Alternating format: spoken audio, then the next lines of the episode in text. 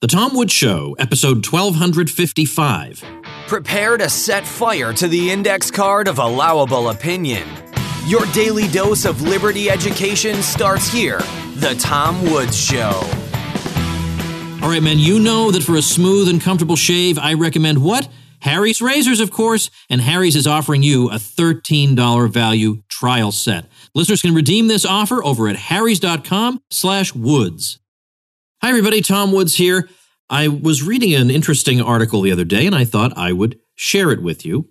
I got it over at libertarianpapers.org. If you haven't visited that site, it's worth looking at because these are scholarly papers.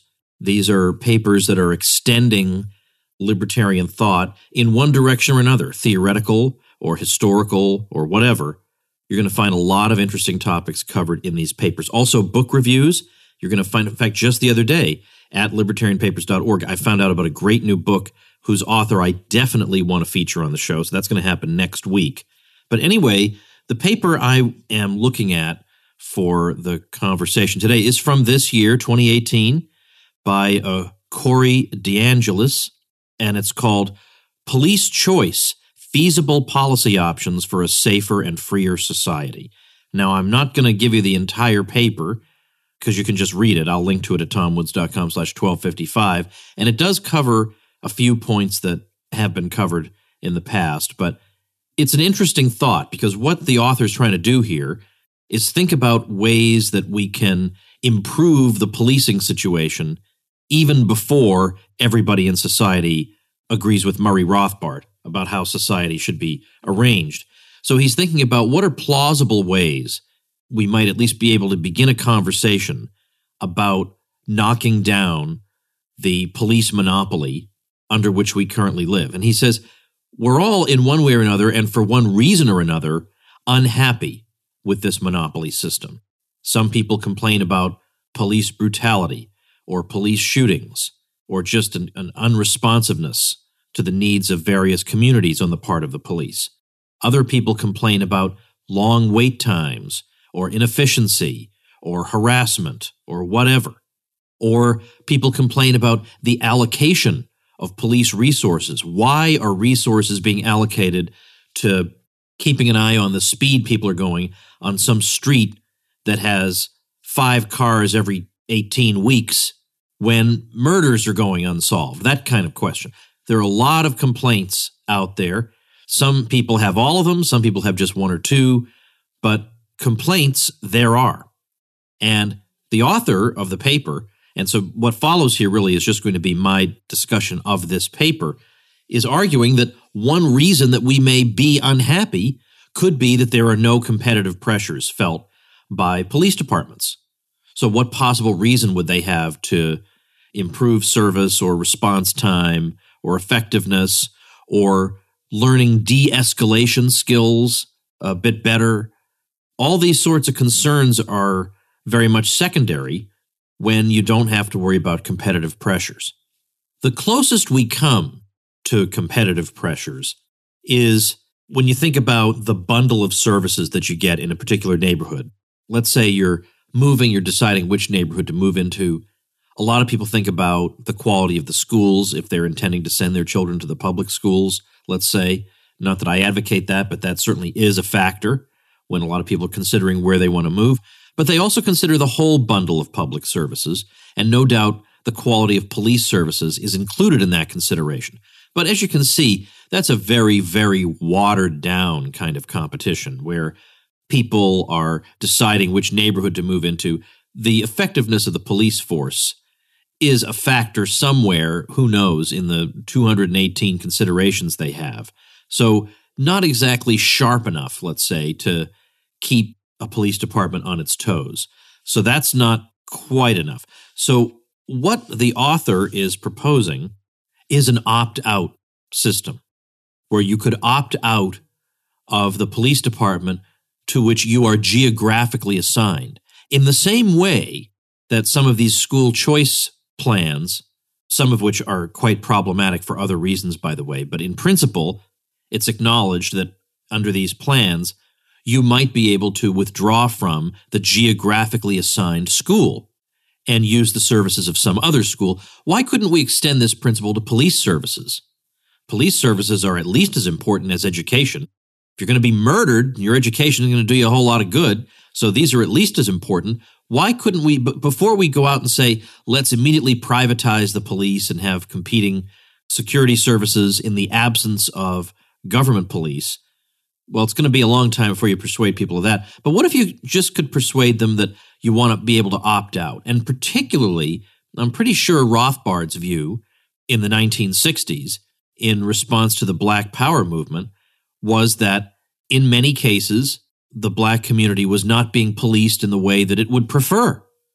And so, what if they had the option to police themselves or to contract out to some other kind of police service that might be more attentive to what they need? What would be the problem with that? Why wouldn't we want to do that? And so, likewise, this opt out proposal. And really, that was kind of like what Ron Paul was saying in general about all kinds of government services. Just an overall opt out option was what he was looking to propose. So, when we think about what kinds of problems this might solve, he says, for example, under the current system, as I indicated before, police may not particularly see the need to learn you know, more effectively how to de escalate certain situations. And he writes perhaps it is rational that police officers are using violence rather than difficult psychological techniques. If officers know they are not going to be rewarded for skillful de escalation and that they will not be punished for violent acts, they may be more likely to use violence since it minimizes their own risk of death. By the same token, a police department that happens to do a very good job at ensuring public safety does not get financially rewarded for doing so. So the kinds of rewards and punishments that naturally exist in a market economy are essentially absent in this as in other government sectors. So why should we be surprised that the results are what you might expect from a monopoly? So the paper then goes through various historical examples of private policing because I think that's important. We can theorize all day long, but a lot of people might say, that sounds like a nice theory. But until I've heard that it's been tried, I'm not so sure I want to roll the dice on it. So we do get some history here.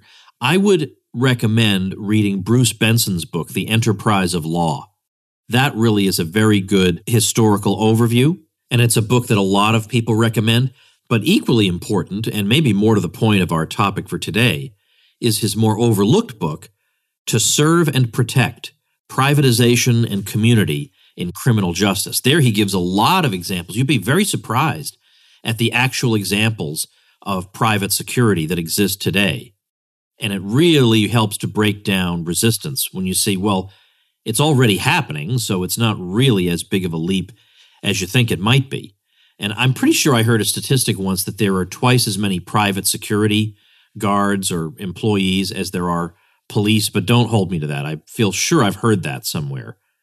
Now, of course, they're not performing quite the same function as police, but they're not a million miles removed either. So, anyway, we get brief discussions of historical examples. So, um, he begins with 17th century England and gives examples of in the absence of a government provided police force, which really did not exist at that time, how people dealt with crime and solving crime and, and restitution and matters like that.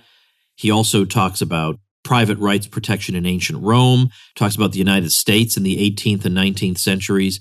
Modern police forces, as we know them, are very, very recent inventions. So it is interesting to go back and see what other methods were available to people to resolve disputes and to protect against crime. So there's a little bit of this in here. For that, I, I, I recommend the two Bruce Benson books, and I'm going to link to both of those at tomwoods.com slash 1255. They're really, really great books. But then we get to the example of Detroit. And here I'm going to link to yet another thing on the show notes page, and that is my episode with Dale Brown of the Detroit Threat Management Center. That guy is just amazing. I mean, first of all, look at the challenge that he or anybody else is facing in Detroit. You've got, as of the most recent data that we've got from the, the Census Bureau, 39% of the population of Detroit lives in poverty. per capita income is about $15,500 or so. The crime statistics are terrible. Detroit is the most violent city in the U.S., 13,705 violent crimes in 2016. The violent crime rate was 5.3 times the national average in 2016. And so, what's interesting about what Dale Brown has done with the Threat Management Center is given that he's living in a situation where the government police force just cannot keep up with all the crime, they cannot handle it. In fact, the Detroit police have even issued public statements warning that because the city is so dangerous, people should enter at their own risk. That's the situation Dale Brown faced. And he had to come up with creative ways to, if, if he was just going to duplicate what the police were already doing, well, maybe that's not going to have the results that he might want. So, what he points out, what he pointed out on my show, and this is one of the episodes people at the time were saying this must be one of the best ever episodes of the Tom Wood Show. It's episode 597. So you can find it at tomwoods.com slash 597, and I'll link to it on today's show notes page. He said that he's trained, he's gotten his employees trained in negotiation and de escalation tactics in situations that might otherwise turn violent.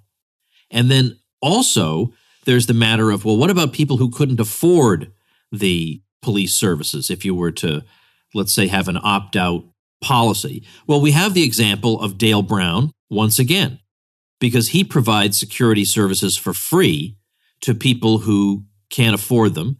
He also does the same for senior citizens and victims of domestic violence and stalking. So far, none of his employees have been killed. None of his customers have been injured or killed since the company was created over 20 years ago. And he says that he's managed through his services to reduce violent crime by 90% in some neighborhoods.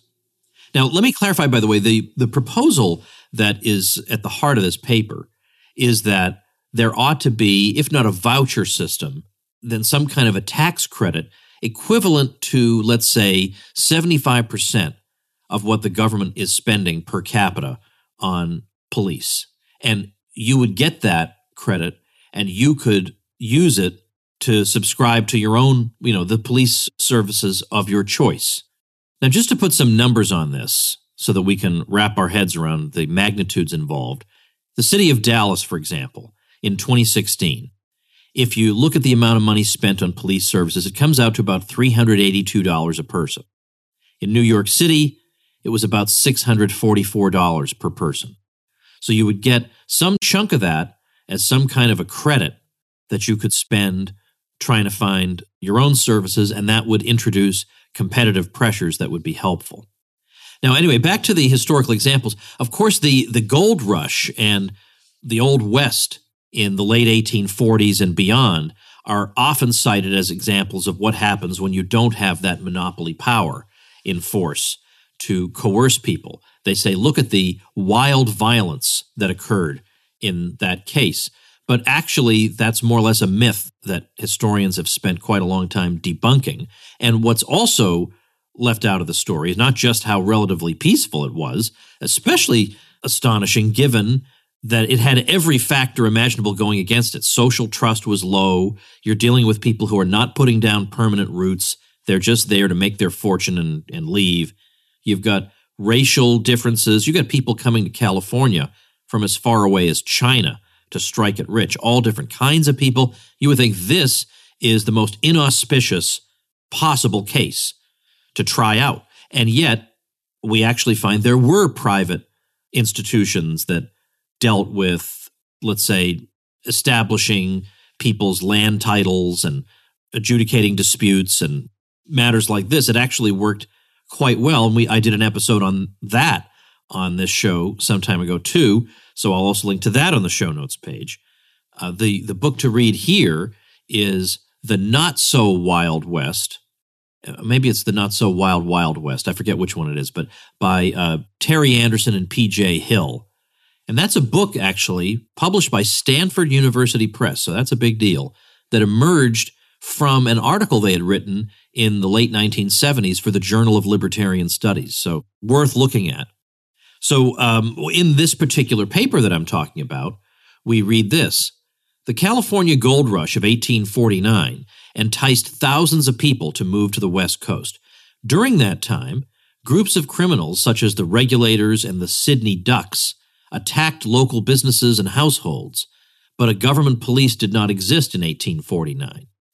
Because the San Francisco inhabitants could not rely on a government police force to protect them, they had to privately provide the service. The private police force came into existence and protected San Franciscan households and neighborhoods without the need for coercive revenues. Private police firms such as the San Francisco Patrol Special Police still exist and provide valuable services to citizens. Scholars have noted that San Francisco's private police are more cost effective than off duty police officers. Then he goes on to say, look, there are many other lesser examples. Major railroads in the U.S. and Canada still have large private police forces. Private law enforcement officers or security officers in South Carolina are authorized by the state to make arrests, respond to service calls, and give traffic tickets. Oh, where would we be if they didn't have the authority to give traffic tickets? All right, now before I go on to some a few criticisms of this kind of approach, let me say something about the beard, which I have definitively decided to keep, at least for the time being. Remember, I, I had to grow it out because of a skin issue, and then I could have shaved it off because it was all resolved. And I was telling people, enjoy it while you can, my friend, because this thing is being shaved off the first possible opportunity. But I don't know, I've kind of come to like it for a lot of reasons. So I think I'm keeping it. So, what does this mean for Harry's Razors, the official razors of the Tom Woods Show?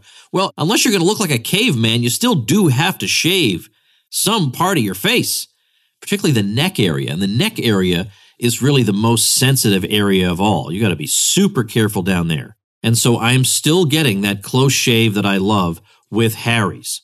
Now you can go out there and buy a razor that's going to read the news and weather to you, or you can get a razor that has what you need, which is a sharp, durable steel blade. And that's what Harry's specializes in. They bought a factory that's been making some of the highest quality blades in the world for over 95 years. Now, they stand behind the quality of their blades, but they know that switching razors isn't an easy decision. So they created a trial offer that you can claim at harrys.com slash woods. What is in this $13 value trial set? Well, you got a weighted ergonomic handle, a five blade razor with a lubricating strip and trimmer blade, a rich lathering shave gel, and a travel blade cover. Listeners of my show can redeem their trial set at harrys.com slash woods. Make sure you go to harrys.com slash woods to redeem your offer and let them know I sent you to help support the show. All right, back to our conversation here. Well, it's not really a conversation, is it? Unless you're talking back to me in the car, and I can't hear you anyway, so it's more of a monologue. So let's go into some of the criticisms. Now, there is in the paper more discussion than I've given about the actual nuts and bolts of how the policy would work and how it would be funded. I mean, will you, you know, would you just be doing a tax credit or what, whatever? I mean, all those details you can, you can take a look at. I'm more interested in the big picture question. And then, of course, one of the main objections is, well, what if different police forces start fighting it out in the streets? And you can look in the paper for that. Bob and I, Bob Murphy and I have covered that in an episode. In fact, let me write that one down because that's a really, really good one. One of the arguments there is that given that, unlike the state, a private firm does not have a bottomless amount of money that it can just grab. It's a private firm, and so it needs to pay for things out of its own revenues. So the idea of a war is just unthinkable. How could they possibly sustain it? So the incentive is actually, as it is in many competitive fields, for the different firms to figure out resolution mechanisms, and so that nothing ever actually gets to that point. But uh, there's there's some discussion of that, of course, here in the paper. There's a claim made that what we're dealing with with policing is a public good. And so called public goods in economics are goods that it's assumed the market will underproduce, and therefore the government must step in and produce them. But this is a weak argument when we talk about police, because when we think about, first of all, we have examples of private policing. So that shows that it can be done. But they may say, well, policing may, could be privately produced, but it'll be underproduced. But the two criteria in economics for what constitutes a public good are excludability and non rivalrousness in consumption. So, that is to say, if you are providing me the service, is it possible for you to deprive somebody else of the service? Or in providing it to me, are you really providing it to everyone? So let's say plumbing services, for example. You can exclude non payers. The plumber just doesn't show up to your house. You're excluded. A plumbing service would satisfy that requirement. A plumbing service, that is to say, would not be a public good. It would satisfy the requirement of a private good because you can exclude. A public good is one where it's not possible to exclude non payers. Uh, non rivalrousness in consumption means that, let's say, I'll give you an example. Let's say there's a fireworks show. Is my viewing the fireworks show consuming a portion of that fireworks show so there's less for you to consume? Well, the very idea is absurd. The fact that I'm sitting there watching the fireworks show does not diminish the number of fireworks or their brightness or loudness. Well, so, so they would say that's like a public good because it's non rivalrous, because my consumption of it does not deprive you of the consumption of it. Whereas a plumber is rivalrous in consumption because one plumber can only be used by one customer at a time. When I use the services of this plumber, there's one fewer plumber available to you, whereas a fireworks show is not quite the same way. Um, but when we look at these, we see that police actually don't satisfy either of these requirements. Of course, you can exclude people. If they don't subscribe to your security service, then they don't get services. Of course, you can exclude. So that's not a problem. And as with many things, of course, even though you can exclude, it makes sense in many situations, nevertheless, to provide pro bono services for a lot of reasons. Uh, but anyway, but in principle, of course, you can exclude people. And secondly, it is rivalrous. Of course, it's rivalrous. Because if I am using security services, then there are fewer security services left for you to use. So it doesn't even really pass these requirements. So what people may mean when they say that policing is a public good is simply they're just using the term colloquially. They're not using it the way an economist would use it strictly. They just mean it's something they think the public authority should provide. They say there are positive externalities to some people's use of police services.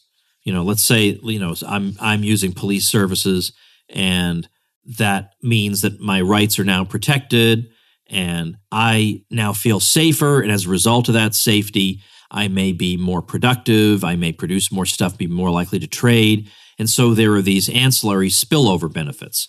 And that means according to the public goods literature that we need the government to come in and, and subsidize still further production of these sorts of, of services. But there's no non arbitrary way to know the precise amount of any one service to be provided, even police services.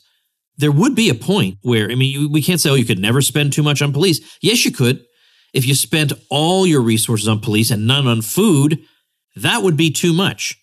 So there really is no non arbitrary way to know precisely what amount of resources should be spent on police services apart from, well, frankly, what people would be voluntarily willing to spend on them. But even this proposal is not quite going that far. It's saying we're going to take the budget as given, but we're simply going to say individuals would be allowed to direct the spending of that money. And moreover, although next week I'm going to be talking about public goods, we've done that in a few episodes. I'm going to be having a whole episode on it.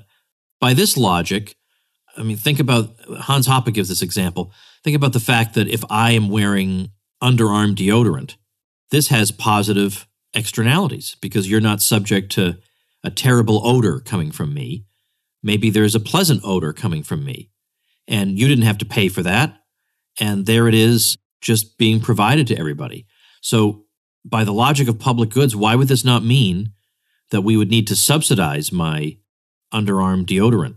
Or maybe I take a, a course on how to be a more pleasant person that obviously has spillover effects on society. So should we be subsidizing courses? So you see, this could go on forever, and we would have no non-arbitrary way of determining how many become a nice guy courses we ought to subsidize. So as soon as you go down that road, it's just a trap. You never get out of it. And then finally, people will say, well, policing is too important to be in private hands. But it's not as important as food, and food is in private hands. And we've seen what happens when food is not in private hands, what kinds of disasters can result from that. We've seen how states around the world have trouble managing uh, very often just even simple things. And moreover, we've got state services that tend to be unresponsive because they face no competition. Nobody is competing to see who can serve you the best. But if they did, maybe we would get better services. All right, folks, that's going to do it for today. Grab my brand new ebook, by the way, The Deregulation Boogeyman, because you do face this objection from your friends. You do. Let's face it. Oh, the financial crisis was caused by you libertarians and your stupid deregulation. No, no, no. You have to be able to blow that out of the water, not just slightly parry it. You have to blow that out of the water. And you can do that with my new ebook. And you can get it for free at regulationmyths.com. See you next week. Become a smarter libertarian in just 30 minutes a day.